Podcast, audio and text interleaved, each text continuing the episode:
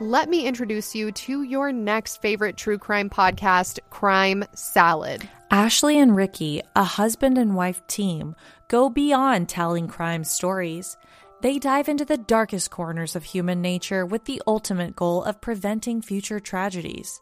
Together, they shine a relentless spotlight on critical issues like relationship violence and domestic abuse, inviting you to explore the complexities of these societal challenges. Now, let us set the scene for a recent Crime Salad episode, which is titled The Search for Haley Cummings. The disappearance of a five year old girl leaves the Florida community in disbelief. In the early morning hours of the night, an open back door remained eerily left open where Haley was staying. A wave of dread swept through the community and the family as the unimaginable happened. Was this the work of a kidnapper, or did the little girl wander off? The search for Haley brought a community together in the darkest of times. Since 2019, Ashley and Ricky, the Crime Salad duo, have continued to deliver stories that are not only fascinating and well researched, but also have a strong voice for change and justice.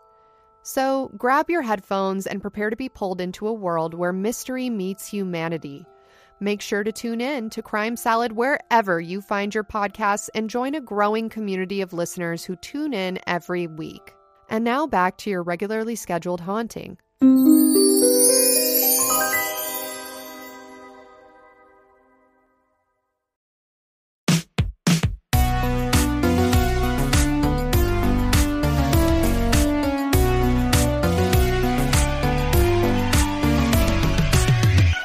Welcome back to Let's Get Haunted with your host, Nat Strong. and Aly Terry. Woo, this is this is This is episode 18. Welcome to episode 18, everyone. This is episode 18, and you guys, we're thriving. Like, we're getting ready to go on a road trip for our podcast vlog about ghosts and aliens. We leave tomorrow morning, and yeah, I mean, hopefully we don't die in the in the desert on the way. I honestly, I kind of forgot about this. Like, I, this was really important to me that we go to.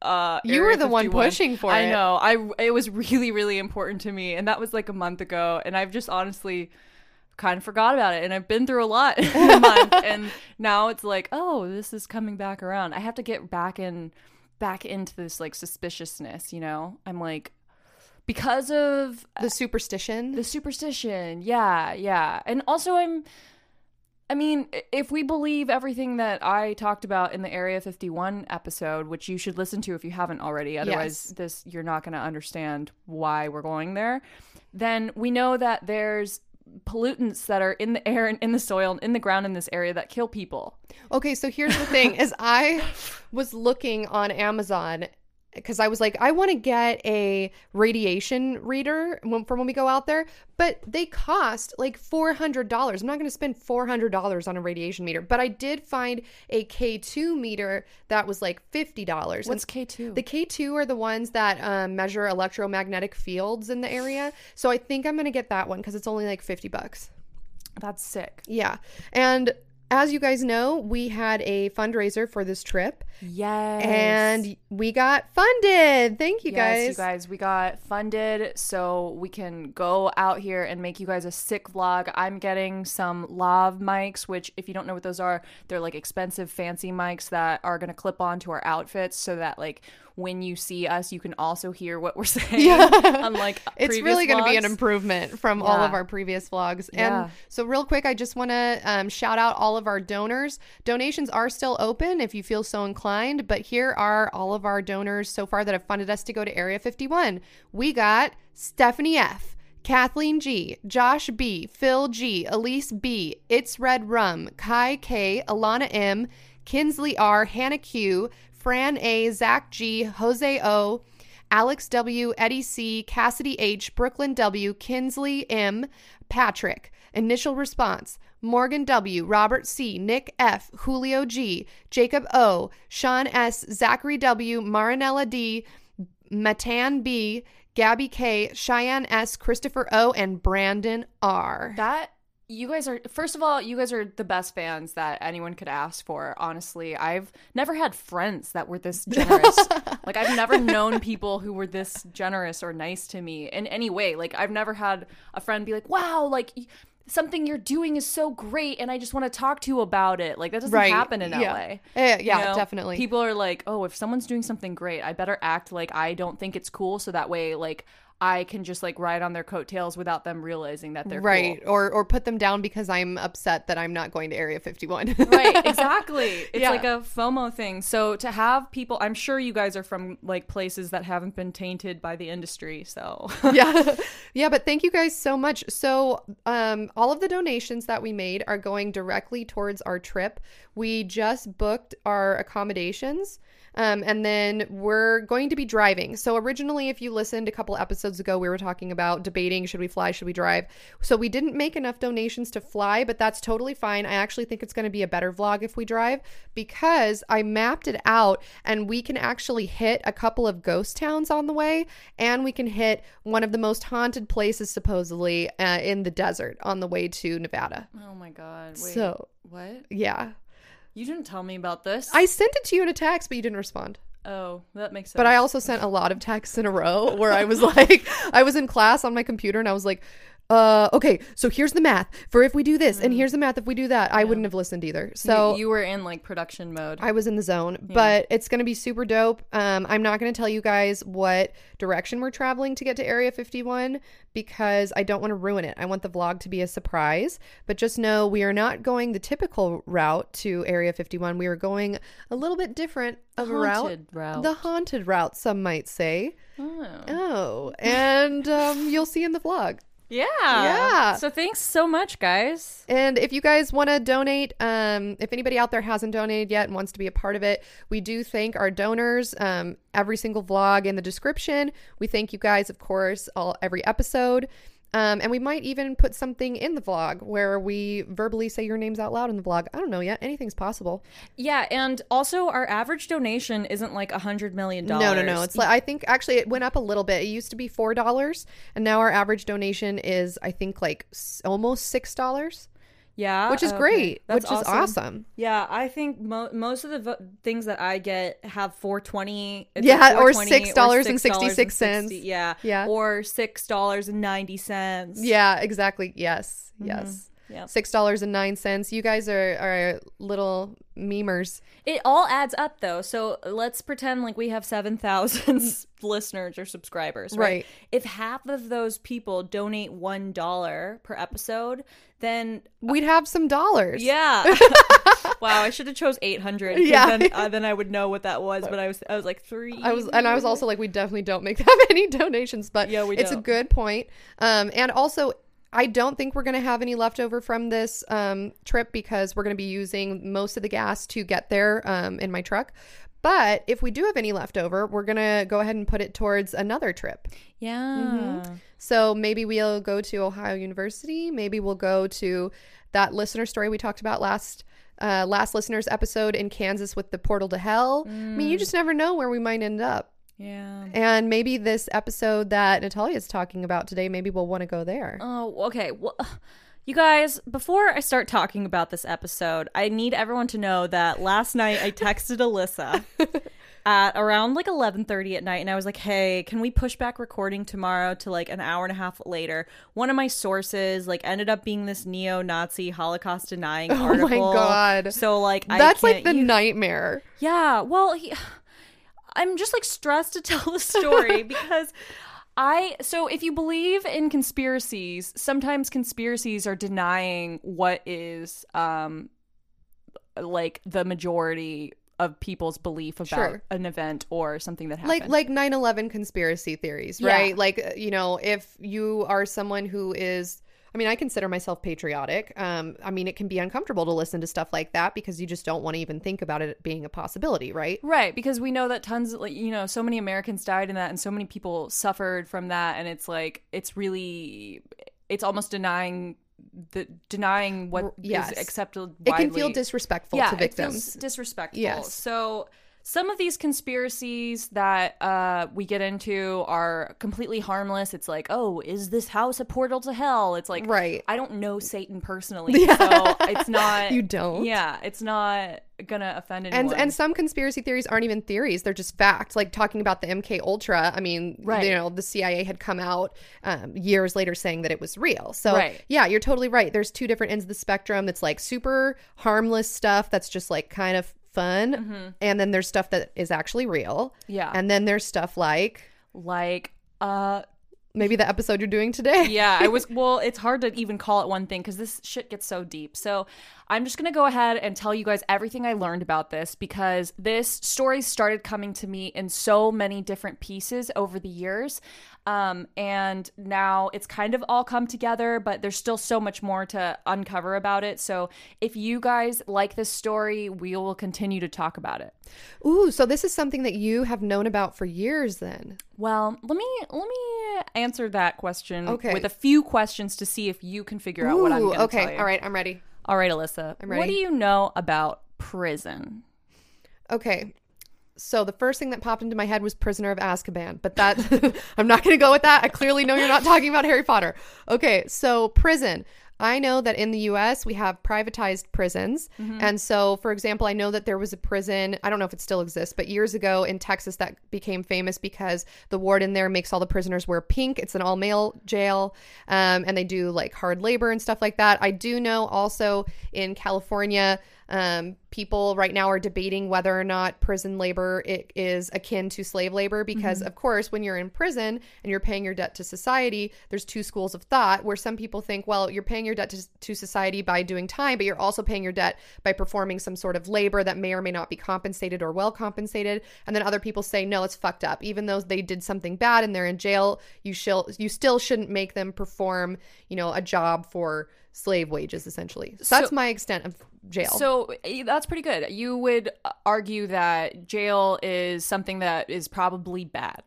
Like, you sure, don't yeah, I don't want to. I don't want to go to jail. All right. Now, what do you know about aliens?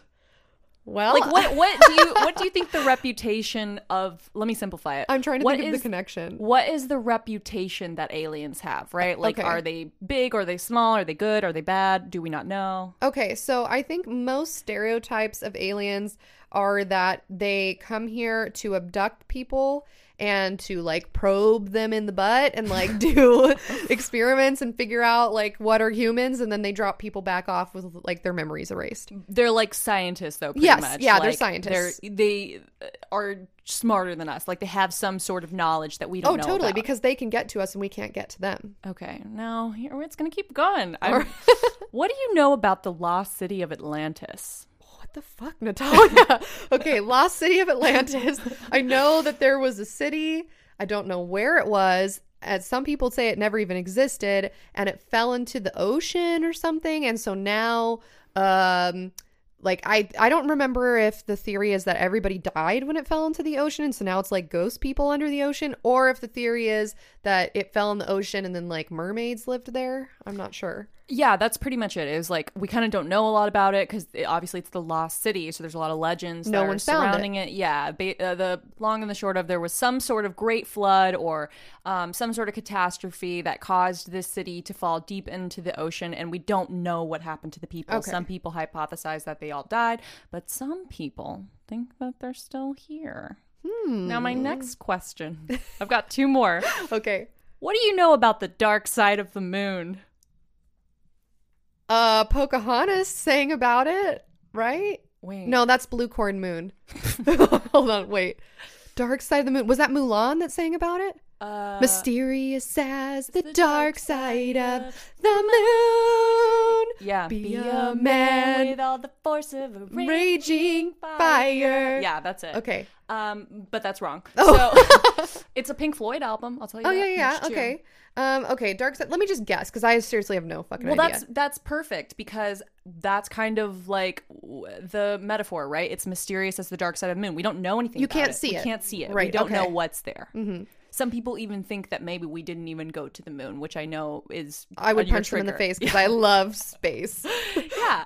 Okay. So so far we've got prison, aliens, Atlantis, dark side of the moon. Now let's tie it all together.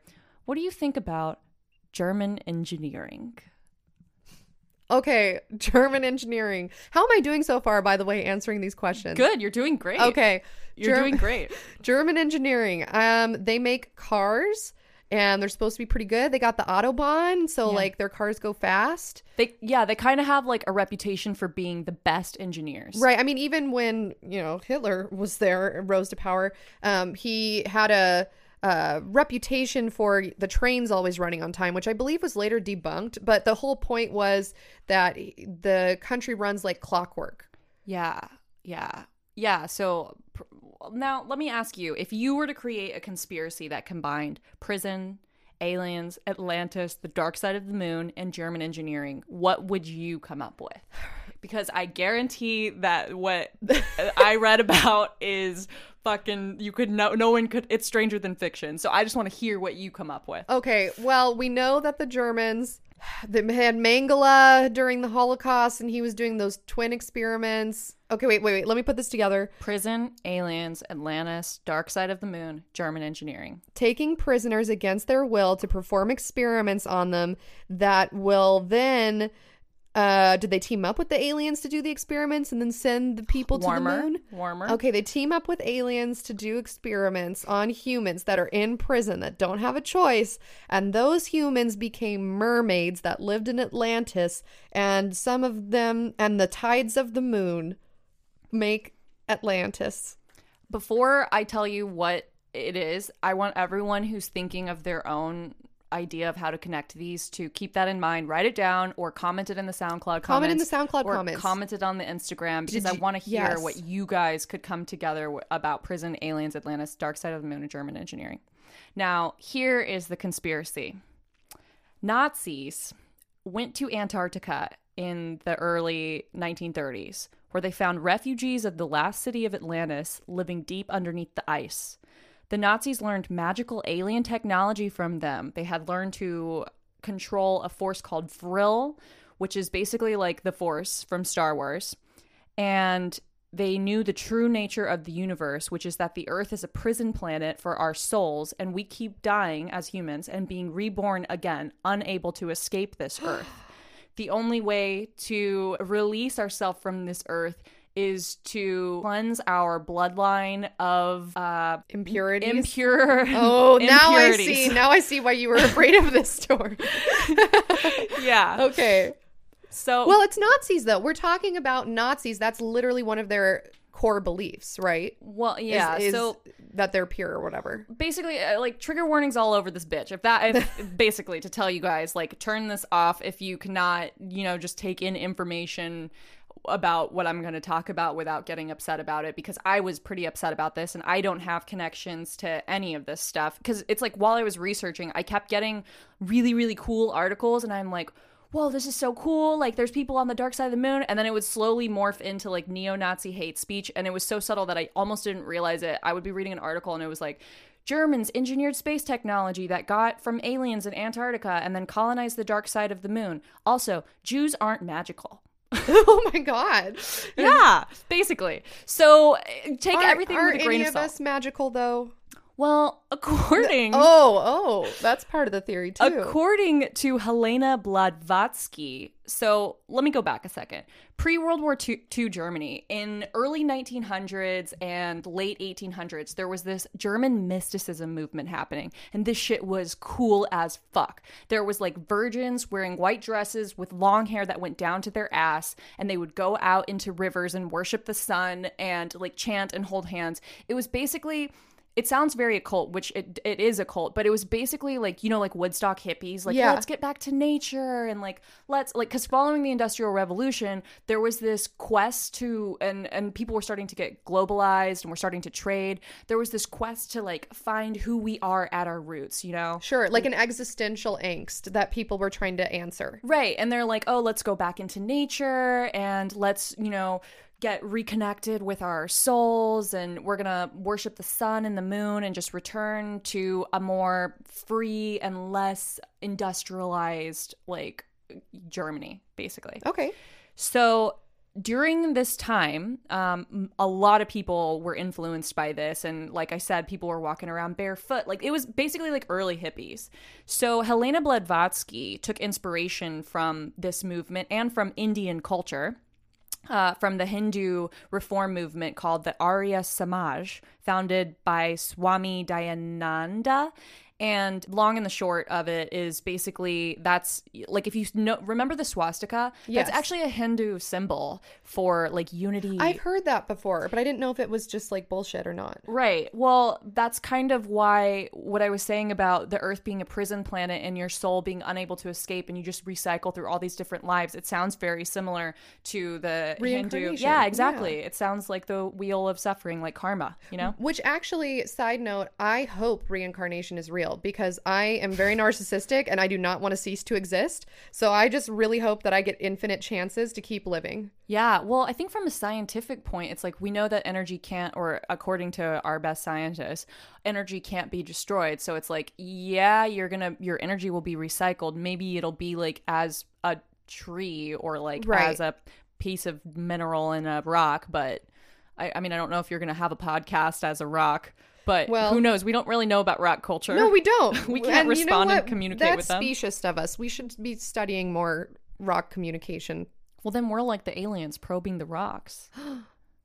it's too deep. It's too deep. I went back. So, um, If you live long enough, you'll see yourself become the, villain. villain. Just probing rocks. Okay, go ahead.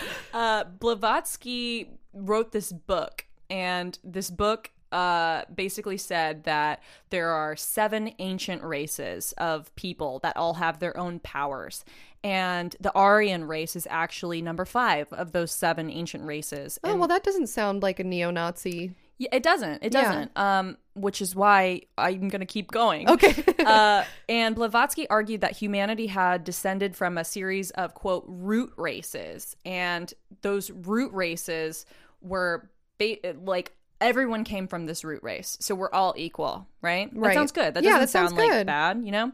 She thought the Aryans originally came from Atlantis, the lost city of Atlantis, and she described the Aryan races with the following words. This is Helena Blavatsky describing the Aryans, not me. okay.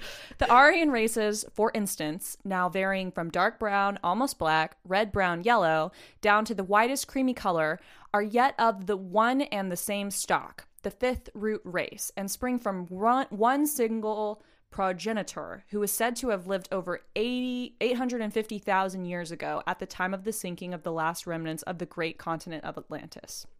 So, to sum that up, Aryan people are one of seven races of people who are magical. And we think of Aryan, I think of this being like a very specific uh, look. Yeah, like blonde hair, blue eyes, white Right. skin. And she's saying that nope, there some of them are black, some of them are dark brown, some of them are red, brown, yellow, some of them are creamy. It's all different, but they're just this. I don't I don't people. like the adjective creamy to describe people, but I appreciate the rest of what she's saying. Sounds cool so far. So these people have magical powers. They're people of all colors related to a root race of magical powers.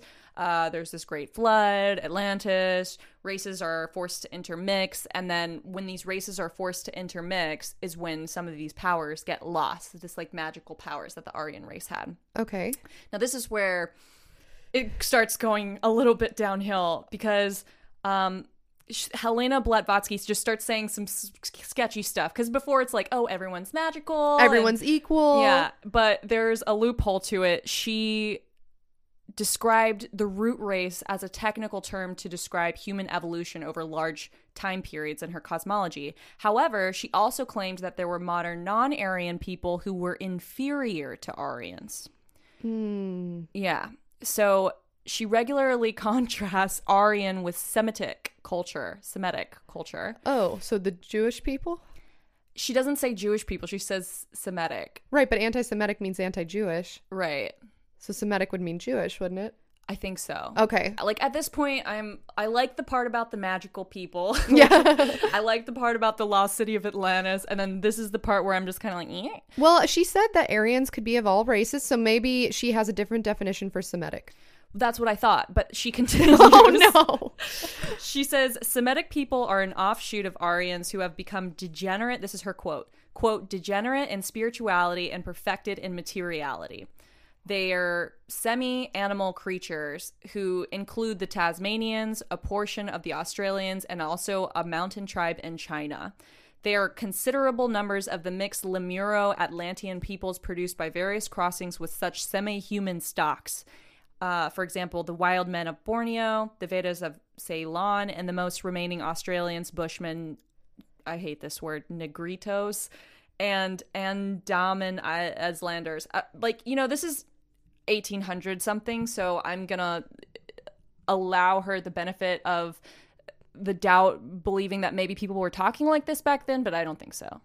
I mean, yeah, d- Sounds pretty radical. I mean, when you the benefit that we have now living in modern society is we have the internet so it's very easy to meet people of different cultures and then that helps break down boundaries because you can realize like oh this word that maybe I grew up with or maybe my society uses is not appropriate but back then they didn't have the internet so maybe you know they didn't have the benefit of getting to know people and knowing what's right and what's wrong to say I don't know Right. I'm trying to play devil's advocate. Yeah. Well, so Blavatsky's admirers claimed that her thinking was not connected to fascist or racialist ideas, asserting that she believed in a universal brotherhood of humanity and wrote that all men have spirituality and physically the same origin, and that mankind is essentially of one in the same essence.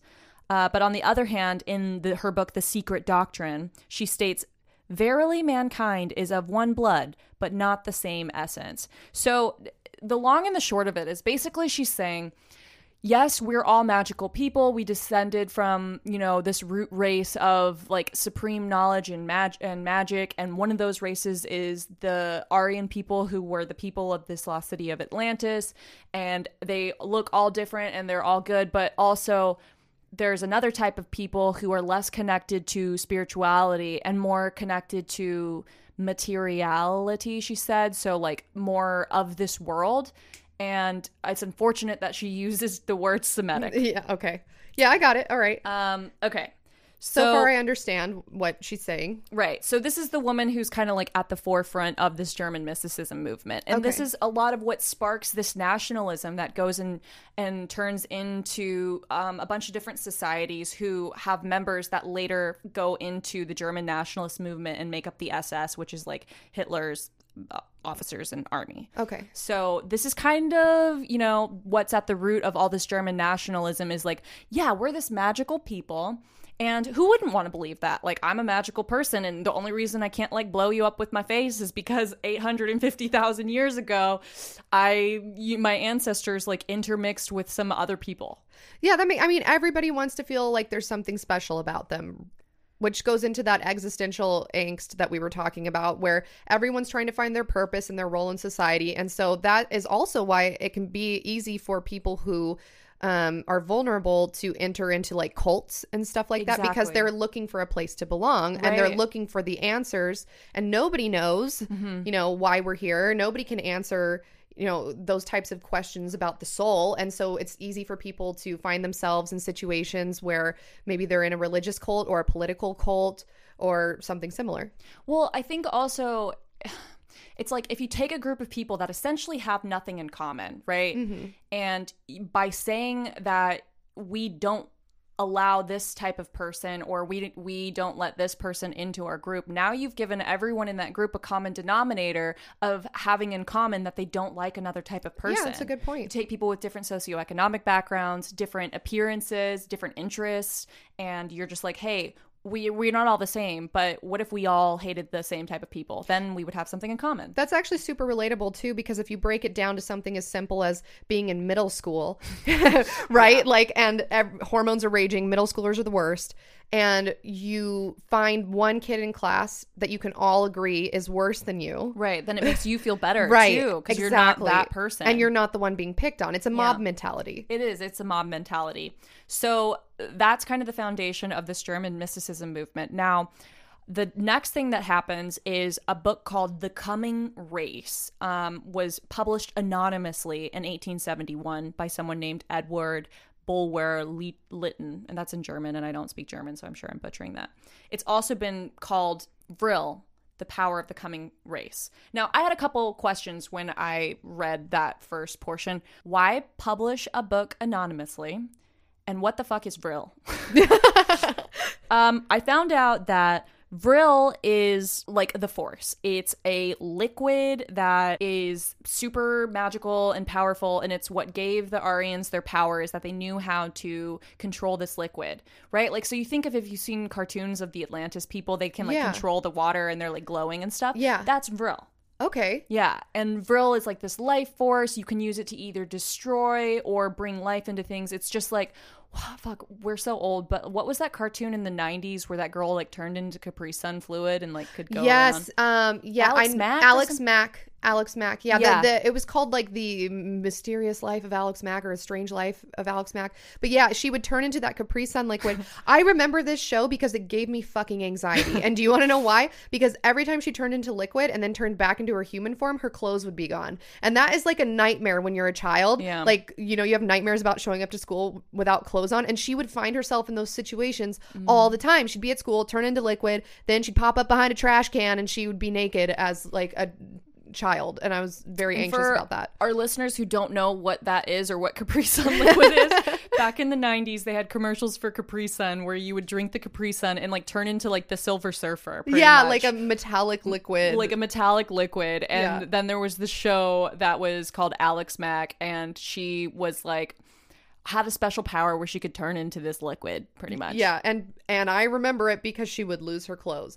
Now that's fucked up. Why couldn't the clothes turn into liquid with her? That's all I'm saying. also she's a child nickelodeon right? That's the other thing. Like, come on. So, and now the next question is why make this book anonymous? Well, when it was announced who wrote this book, the sales dropped by 90%. That's so much, Oh. right? And so you would think, like, oh, the guy that wrote this was, you know, probably people didn't agree with him. And the reason they didn't agree with him is because he was basically repressing his homosexuality. Like, Oh. he had developed a theory that the Odyssey, the famous book, the Iliad and the Odyssey, that the Odyssey came from a pen of a young Sicilian woman and that the scenes of the poem reflected the coast of Sicily.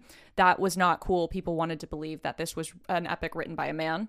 Um, he also translated the Iliad and kind of had the same theory about it. His other works includes Shakespeare's sonnets and he had a theory that Shakespeare's sonnets, if rearranged, tell the story about a sec- homosexual affair. So people didn't like him because back then being homosexual was not accepted. It wasn't the I mean, it's still not accepted in many parts of the world. yeah. So he, he's a fascinating person. If you want to read about him, he has all kinds of relationships, friendships with men. What was his name again? His name is Edward Butler. Edward Butler. Okay. Yeah. So in his book, that was le- his book was extremely popular when it was published anonymously, but it's a science fiction book. Basically, the book tells a story about uh, an explorer and his friend. They go like I don't know, Around the world. yeah, they're like exploring. They see a giant hole in the ground and they're like, "Let's check this out." And they um, descend down into this hole and the protagonist survives, but the rope gets cut above him and his friend dies. So he's now in this hole by himself and he has no way to get back up Okay. because That's scary. the rope died. Yeah, or the rope went. So he's like probably going to die in this hole by himself. Mm-hmm. However, he instead of dying discovers a secret race of people who are refugees from Atlantis who survived the last ice age and a great flood by living deep in a cavern underground. Also, they have magical powers from a force called Vril, and they pass on their knowledge through sacred mystery schools. I'm just imagining the smell of living underground for generations with no ventilation. It's like moist. yeah, it's like moist and like there's just piles of feces, is what I'm imagining. But they're magical, so maybe they can make the feces disappear. Well, They can turn it into that Capri Sun liquid and it just like goes away. You want to hear about what these people are actually like according Yeah. to Wikipedia? Yes. So the Vrilya, is what they are called, are descendants of the antediluvian civilization called the Ana, who lived in networks of subterranean caverns linked by tunnels. Originally surface dwellers, they fled underground thousands of years ago to escape a massive flood and gained greater power by facing and dominating the harsh conditions of the earth. The place where the narrator descends houses 12,000 families, one of the largest groups. Their society is a technologically supported utopia, chief among their tools being an all permeated fluid called Vril, a latent source of energy that the spiritually elevated hosts are able to master through training of their will to a degree that depends on their hereditary constitution. Sketch. Okay, yeah. sketch, yeah. This mastery gives them access to an extraordinary force that can be controlled at will. It is this fluid that the Vrilya employ to communicate with the narrator. The powers of the Vril include ability to heal, change, and destroy beings and things. The destructive powers in particular are immense, allowing a few young Vrilya children to destroy entire cities if necessary. That's scary. Men in the society, pronounced Arn, and women, called Gy, have equal rights. Yay! Yay! Small victories. the women are stronger and larger than men. The women are also the pursuing party in romantic relationships. so, like Amazon women. pretty much. They marry for just three years, after which the men choose whether to remain married or be single. Mm, they're all choosing to be single. Yeah. the female may then pursue a new husband. However, they seldom make the choice to remarry. This is like a man's dream. Like, he's like, oh, like, uh, women are pursuing me. Big bosomed Amazon women that can destroy you if they want to, but they don't. And you only have to be with them for three years and you get to have sex with them whenever you want. And Right. then you can choose to dissolve the relationship after three years. And Right. they can't remarry. So you never have to worry about being jealous that they get no, they someone can else. remarry. They Oh, choose not to because you are just so oh, fucking Oh, great. And wow. wow, no one's dick will ever compete. it's like the man's This fantasy. is, yeah, it's a man's wet dream. So the Vrilya, the people, they have a religion, and their religion says that there is a god, but they don't go into like detail about it. Like that's what I like about these people. They're like, there's there's something up there, but we don't talk about it. Like we don't, we're not that interested. Well, it's because they can do magic. yeah, they don't like- need. What do they need? God Yeah, for? right. Right. So the Vrilya believe in the permanence of life, which according to them is not destroyed but merely changes form, Mm-hmm. which is very much similar to reincarnation. The narrator adopts the attire of his host and begins to also adopt their customs. Zee falls in love with him and tells her father, who orders Tay to kill him with his staff.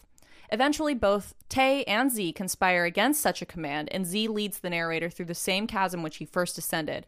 Returning to the surface, he warns in time that the Vrilya will run out of habitable space underground and will claim the surface of the earth, destroying mankind in the process if necessary. And that's the end of the novel. Hmm. And this is written by the guy that was repressing his homosexuality. Yes, and this was a science fiction book at the time that was very, very popular, um, and and it kind of the reason that I it influenced a lot of the Nationalist Party in Germany because it came on the heels of this book that this woman had written about the Atlantean race and the people, so it kind of drew on that. But it was a work of fiction. Okay. But doesn't it kind of sound like um, an Indiana Jones movie? It does. and it also sounds like L. Ron Hubbard when he wrote his Scientology science fiction books that then people took too literally and developed a whole religion from. So that's yeah, that that book that I just told you about is fiction. Now here's where the conspiracy starts. Okay. So, nationalist Germany in 1938 claimed the territory of New Swabia in Antarctica. What do you what do you know about Antarctica? It's cold. Um, nobody lives there. There is a like scientific research center down there, and I know that it takes forever to get there. I don't think you can fly there. I think you have to take a ship. Um, and that's all. That's really all I know about it. So there's like normally a couple people from each country that are down. It's like the International Space Station, Yeah. but on Earth. Yeah, you have to have special permission to go down Mm-hmm. there. Basically, researchers take you down there. It's cost like a fortune to get down Yes, there. yeah. There's nothing there. There's no accommodations. All there is like little research things. You have to be dressed by like the like the Michelin Man to like even Yeah. survive there. Totally. Um, so the new Schwabenland expedition was basically on December 1938. A ship left Hamburg, Germany, for Antarctica, and it was called the MS Schwabenland. it was a freighter built in 1925 and renamed in 1934 after the Swabia region in southern Germany, which I love. So they're basically like Swabia, we make new Swabia in Antarctica. and so it could carry catapults and aircrafts, and it was a secret, secret expedition. So secret that it only had 33 members plus the crew of 24. I don't that, know. that about- doesn't sound so secret. That's like uh, 60 people. yeah, it's 60 people, but think about this. You're going on a boat to a place that nobody has pretty much ever been, and it's scary. I don't know. I don't like boats. No, that would be very scary. I think you could just hit an iceberg and Titanic yourself. Exactly. So on January 19th in 1939, the ship arrives on the coast, which is this part of Antarctica that they land on is claimed by Norway, but they're just like, nope, this is ours now. They like plant Nazi flags on the surface and they're just like walking around in all of their outfits and they're just like, New Swabenland. And let me show you what the flag from New Swabenland looks like. Well, they're not even trying to like hide who they are. Okay, let me describe what I'm looking at. So, picture a flag that has a cross um, going, you know, up and down. And then in the upper left hand corner is a red box with some four stars in it one, two, three, four, five stars in it, excuse me. And then right in the middle, prominently on display, is just a fucking swastika. Yeah, I, I was like, I don't know if we can put this on the Instagram. I like think we can- Instagram might Look, delete us. Here's the thing: if we're putting pictures of what was the thing you did two episodes ago with the pentagram in the middle of the floor and like people like children are laying on this pentagram, if we didn't get reported for that, then I we shouldn't get reported for something that's historically accurate. Right, that's true. So new. Well, here's we say historic, historically accurate. The best part about this is that so after they are like walking along the coast, they're taking a fuck ton of pictures because that's all part of the German nationalist movement. Is like, look how powerful we are. Like, let's publish these photos of us claiming Antarctica like in our mm-hmm. national newspapers. Well, Norway, who like owns the land, heard from whalers in the area that like, hey, there's like Nazis oh planting Oh Nazi God. flags over on this part of the coast, and Norway is essentially just like, no. Like that's that didn't happen. Like they deny that it ever happened, Right. even though there's photographic evidence that it did happen. Well, people deny that the moon landing happened, and there's photographic evidence of that. So, oh no, are you saying that the moon landing actually didn't happen? no, I'm saying it did happen. Oh, and okay. anyone who thinks that it's wrong can get punched by Buzz Aldrin. No. so they're on this surface and everyone's watching. Like there's whalers in the area that have nothing to fucking do. So they're just like watching these Nazis and they start doing suspicious stuff. They're building bases underneath the ice that are accessible only by submarine or U-boat.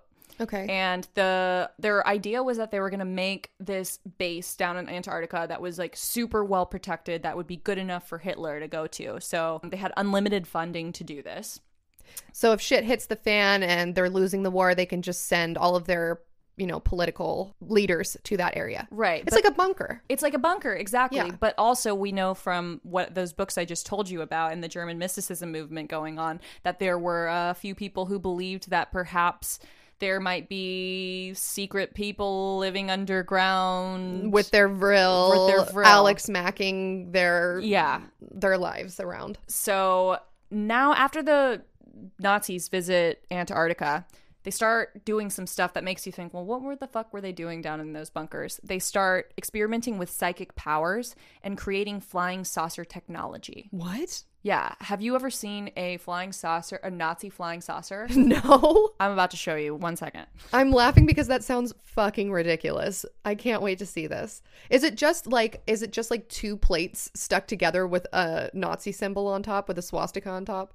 That's what I'm picturing. Like two dinner plates hot glued together that they're throwing like a frisbee across the Antarctic tundra. So here's one that they came up with called the Flying Wing, which still exists today.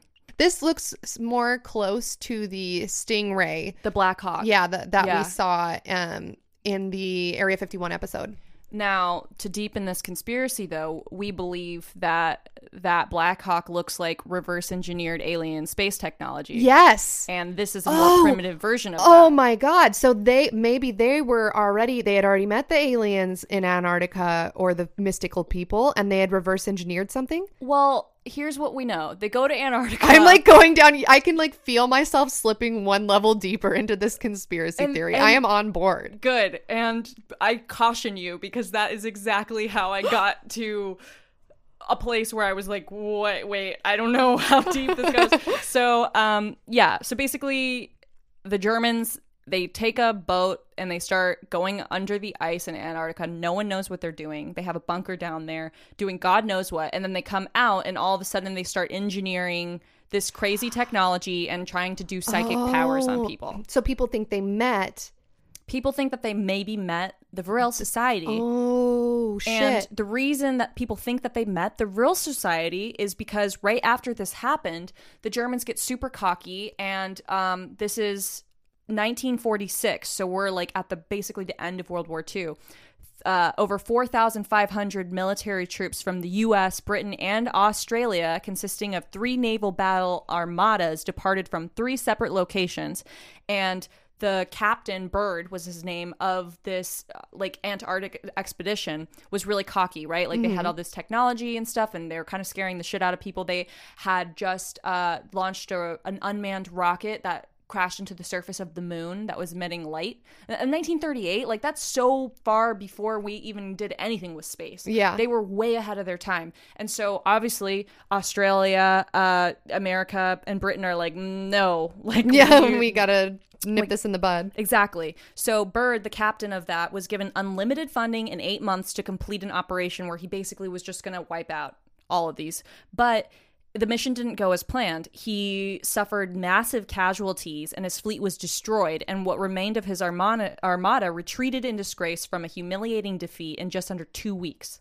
He was super embarrassed. And then in 1947, a Chilean newspaper called El Mu- Mercurio, Mercurio, Let me see it. El Mercurio.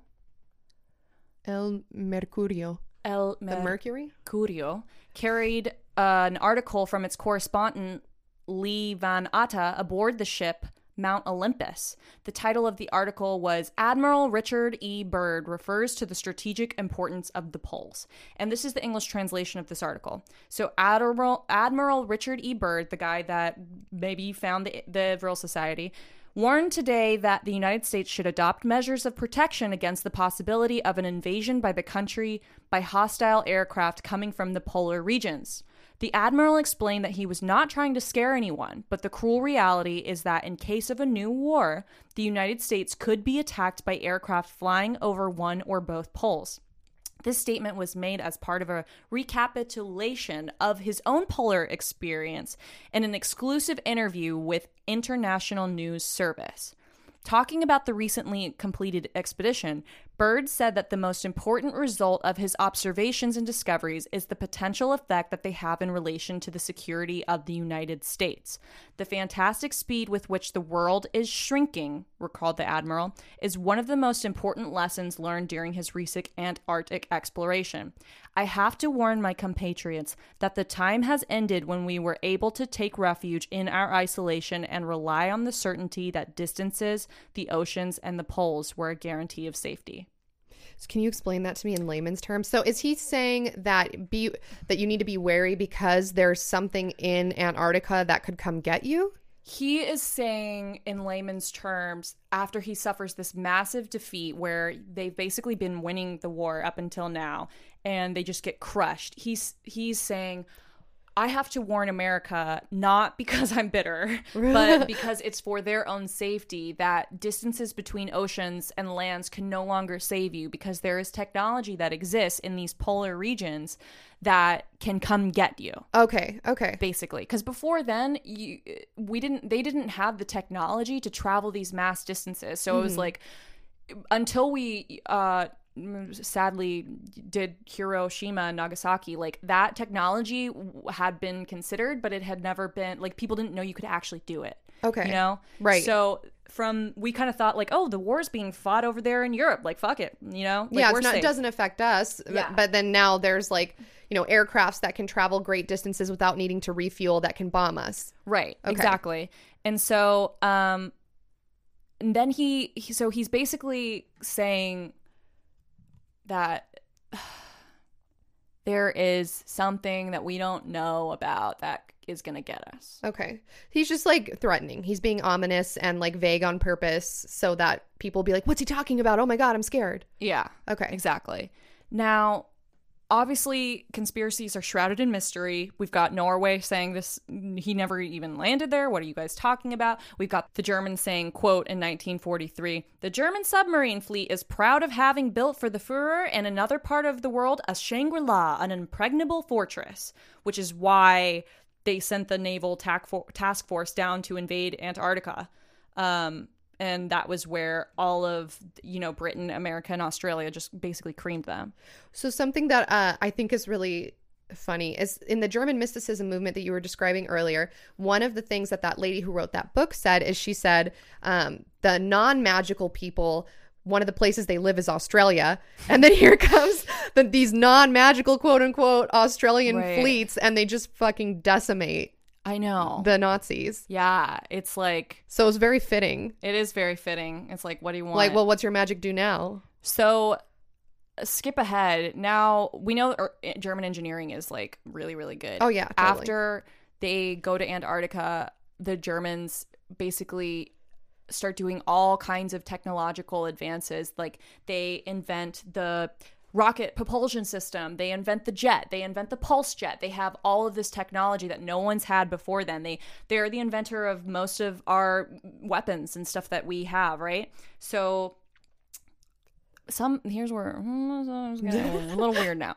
Now I don't know how this happened, but somehow the Nazis got the technology via time travel and or um, molecular disposition, like to go to the moon. And Okay. not only are they on I'm just gonna moon- accept it. Yeah. Okay. Not only are they on the moon, they've actually traveled to the furthest planets in our solar system and are inhabiting them.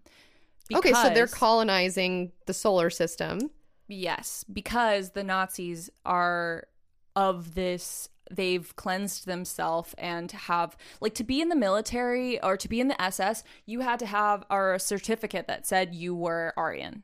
Okay. according to some people on YouTube. Okay. and so, if we believe this German mysticism stuff, they're by being able to cleanse themselves of the non magical people's blood, they're able to reconnect with their magical um, Atlantean race and leave the prison Earth planet where everyone else's non magical souls get stuck. Oh, okay. I see you tying it all together then. Yeah. So, so one of the theories is that so they were able to break out of the prison that is Earth Mm-hmm. because they're magic people, and one of the places they populated is the dark side of the moon, and then they also went to other planets in the solar system and are currently colonizing those planets. currently and yeah so now i'm going to show you a video of some people talking about this that can explain it like i don't want to to explain this in a way that makes it sound like i believe in it because Okay, of yeah. at its root it's saying that people who are have semitic practices are non-magical and materialistic and like all of the just toxic stereotypes that go along with Right. that train of thought and so I, I respect that. Yeah. so i'm going to let someone else talk about it and here they go so, what's the name of the video? The name of this video is called German Secret Space Program and Advanced Propulsion Technology by an anthropologist named Robert Sepehr, who uh, writes a lot about this subject. Okay. What you are looking at is a rocket launch as seen from the International Space Station on November 16th, 2018, made from 2,050 individual time lapse photographs. An achievement made possible by contributions from many German scientists like von Braun, who after World War II were utilized by Allied governments and exploited for their knowledge of advanced propulsion technology. This same technology, according to the official word from NASA, was used to safely get man to the moon and back. I say according to NASA because the claim is disputed by some who say that the moon missions were at least in part staged. While the official narrative remains controversial, even more controversial are allegations that the German Nationalist Party had obtained even more advanced technology and had already been to the moon long before the creation of NASA itself. If you would just kind of give us a background and an outline of, of just what was the German saucer project, as we understand it at this Uh, point. The German Saucer project was an offshoot of their advanced aviation uh, and space research and development. Uh, disbelieving at the beginning the existence of German saucers, I made a thorough search of uh, books on advanced German aerospace technology, and what I discovered was astonishing. Uh, the Germans were the first to develop, uh, seriously to develop the rocket engines, the turbojet engine, the pulse jet, the ramjet. They were the first to test a rocket-powered airplane in flight, a rocket-powered, uh, a turbojet-powered, and a pulse jet-powered airplane, piloted planes. Uh, they th- were the first one to introduce them in combat service. That's all what we know. Uh, They also developed the flying wing. they developed the flying wing, the Horten brothers. Uh, they developed a turbojet flying wing. They were working on monstrous intercontinental bombers of, of bizarre designs. I have several hundred slides of that I've taken from books from the public domain of designs that were so ahead. Uh, the Germans developed, according to some even more advanced rumors, they developed the time machine. Uh, according to other rumors, the bombs that were thrown over Hiroshima and Nagasaki were German. The American project went along other lines, and the bombs that were produced were much bulky, bulkier and impossible to load on an airplane. Uh, a light-emitting rocket hit the moon in 1938, unmanned rocket. Now, this next guy is named Vladimir, and I like him because he is so cocky. He's like, hit me with all your skeptic questions. I will like answer all of them. And like the ways that he answers them is just like so not not like satisfying, but like he's so cocky about it. Vladimir. Yeah. Oh, there you are. Hey. What's what's? Uh, I've got Jim and Roger here, Excellent. and we're going to fire some questions at you. Excellent. I want skeptical questions. Well, you probably get them. Skeptical. Okay. What do you, you want? Somebody want to start off? Well, I've had my shot. Roger, you take a shot at oh, Vladimir for us here. Well, Vladimir, you've been around this uh, scene for an awful long time. Uh, how advanced from the state of the, the craft, in other words, rather than going from the beginning, let's go at things from the front.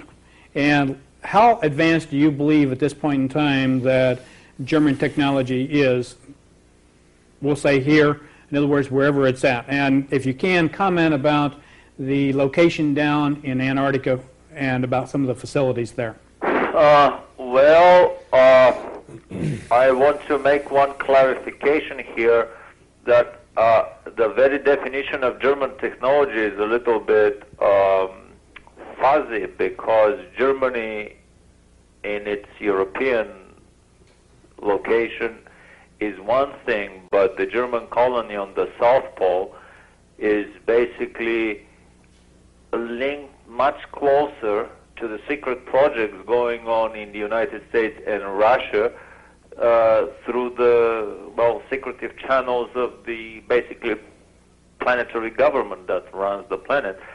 So it's not just a separate German technology on the South Pole. It's uh, very much interwoven, probably in my opinion, uh, inseparably interwoven with the secret American or Russian technology of the uh, super black projects in both countries.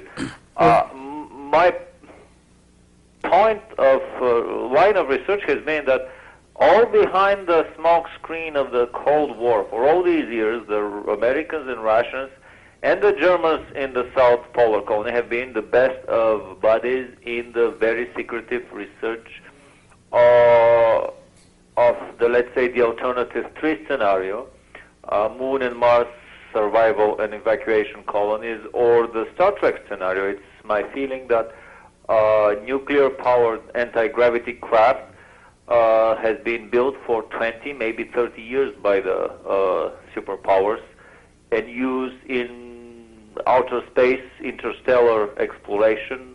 Basically, what we see on Star Trek. It's a reality for a limited number. So, uh, I mean, how advanced is the German technology on the South Pole? To come back to your original question, this is the secret terrestrial technology at these highest levels of conspiracy. I mean, there are no superpowers feuding with each other. They're all best of friends working together under the management of the basically overseeing extraterrestrial and celestial management. Uh, Well, if that was factors. the, if you really feel that's the case, then how come in the late 40s and early 50s uh, were German craft overflying the United States, and why were we scrambling fighters and trying to shoot some of them down? Why? Well, because in the late 40s, early 50s, the Germans were still uh, working uh, on their uh, turbojet craft. Uh, and, uh, I mean, they were already uh, phasing them out in favor of their spinning magnetic field craft. But many of these uh, quote German craft over the United States have actually been secret craft of the American black programs. Uh, I mean, the left hand doesn't know what the right hand does. Actually, there are many hands uh, to the octopus of the secret government. So basically, he's saying that the guy asked, he's like, well, if they're all best friends, then why were we killing each other? Yeah. And he said, oh, no, this is the deeper conspiracy.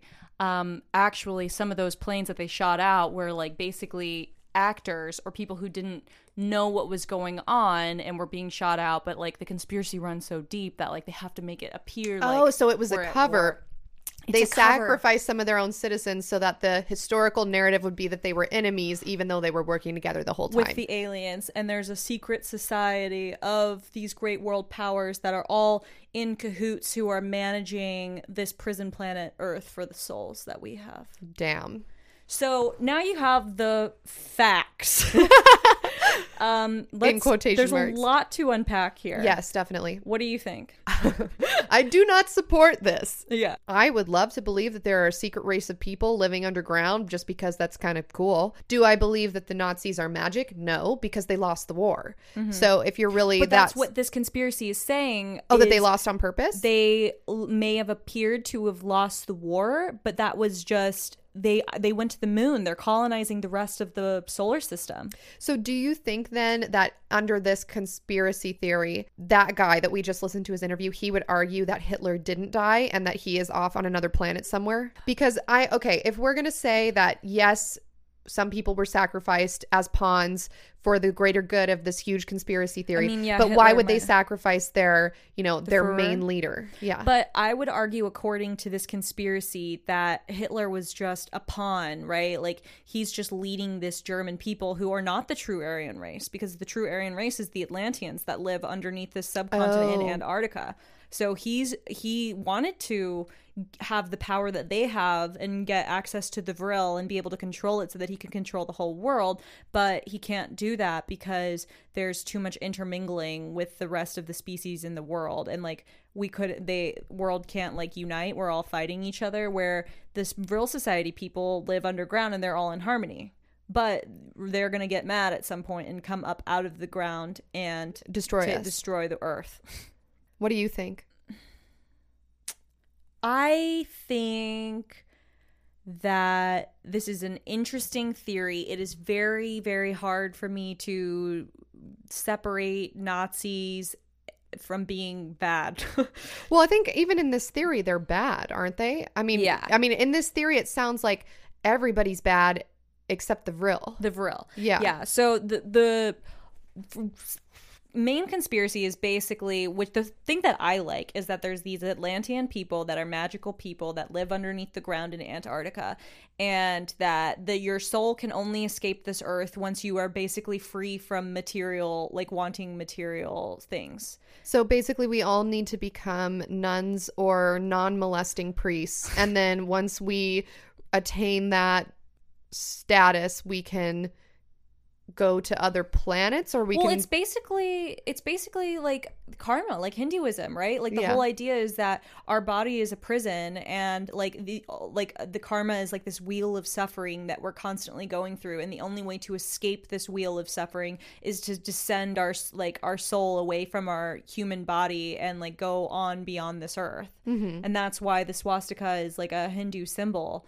for that and you know hitler himself and the ss has so many occult practices and rituals in it. Like they were so into this is a whole other podcast but they were so into harnessing this power. And some of the stuff that the vril does sounds a lot like stuff they were trying to do. Like even what we were trying to do in mk ultra like con- mind control um time control like get Time travel. time travel. Yeah like all of these ideas. For some fucking reason i don't know why in the 40s people were just they probably People were off buck wild. well in i the would 40s be too coming off of the air force was invented like we Right. saw this huge jump in technology and i'm sure people were just like fuck like what else can we do Yeah, your I brain's like trying that. to, your brain's reeling from this 180 that we've done culturally.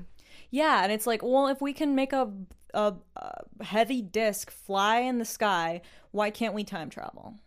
Yeah, I don't. I just it's too. I can't think about it. Yeah, it's too Um, much of a mind fuck. What I think is interesting about this is like, how do we feel about the rest of the solar system being populated by Nazis? the idea of just like people being able to go to other planets and live there in those conditions is cool to me. Right. If you exclude the Nazi factor.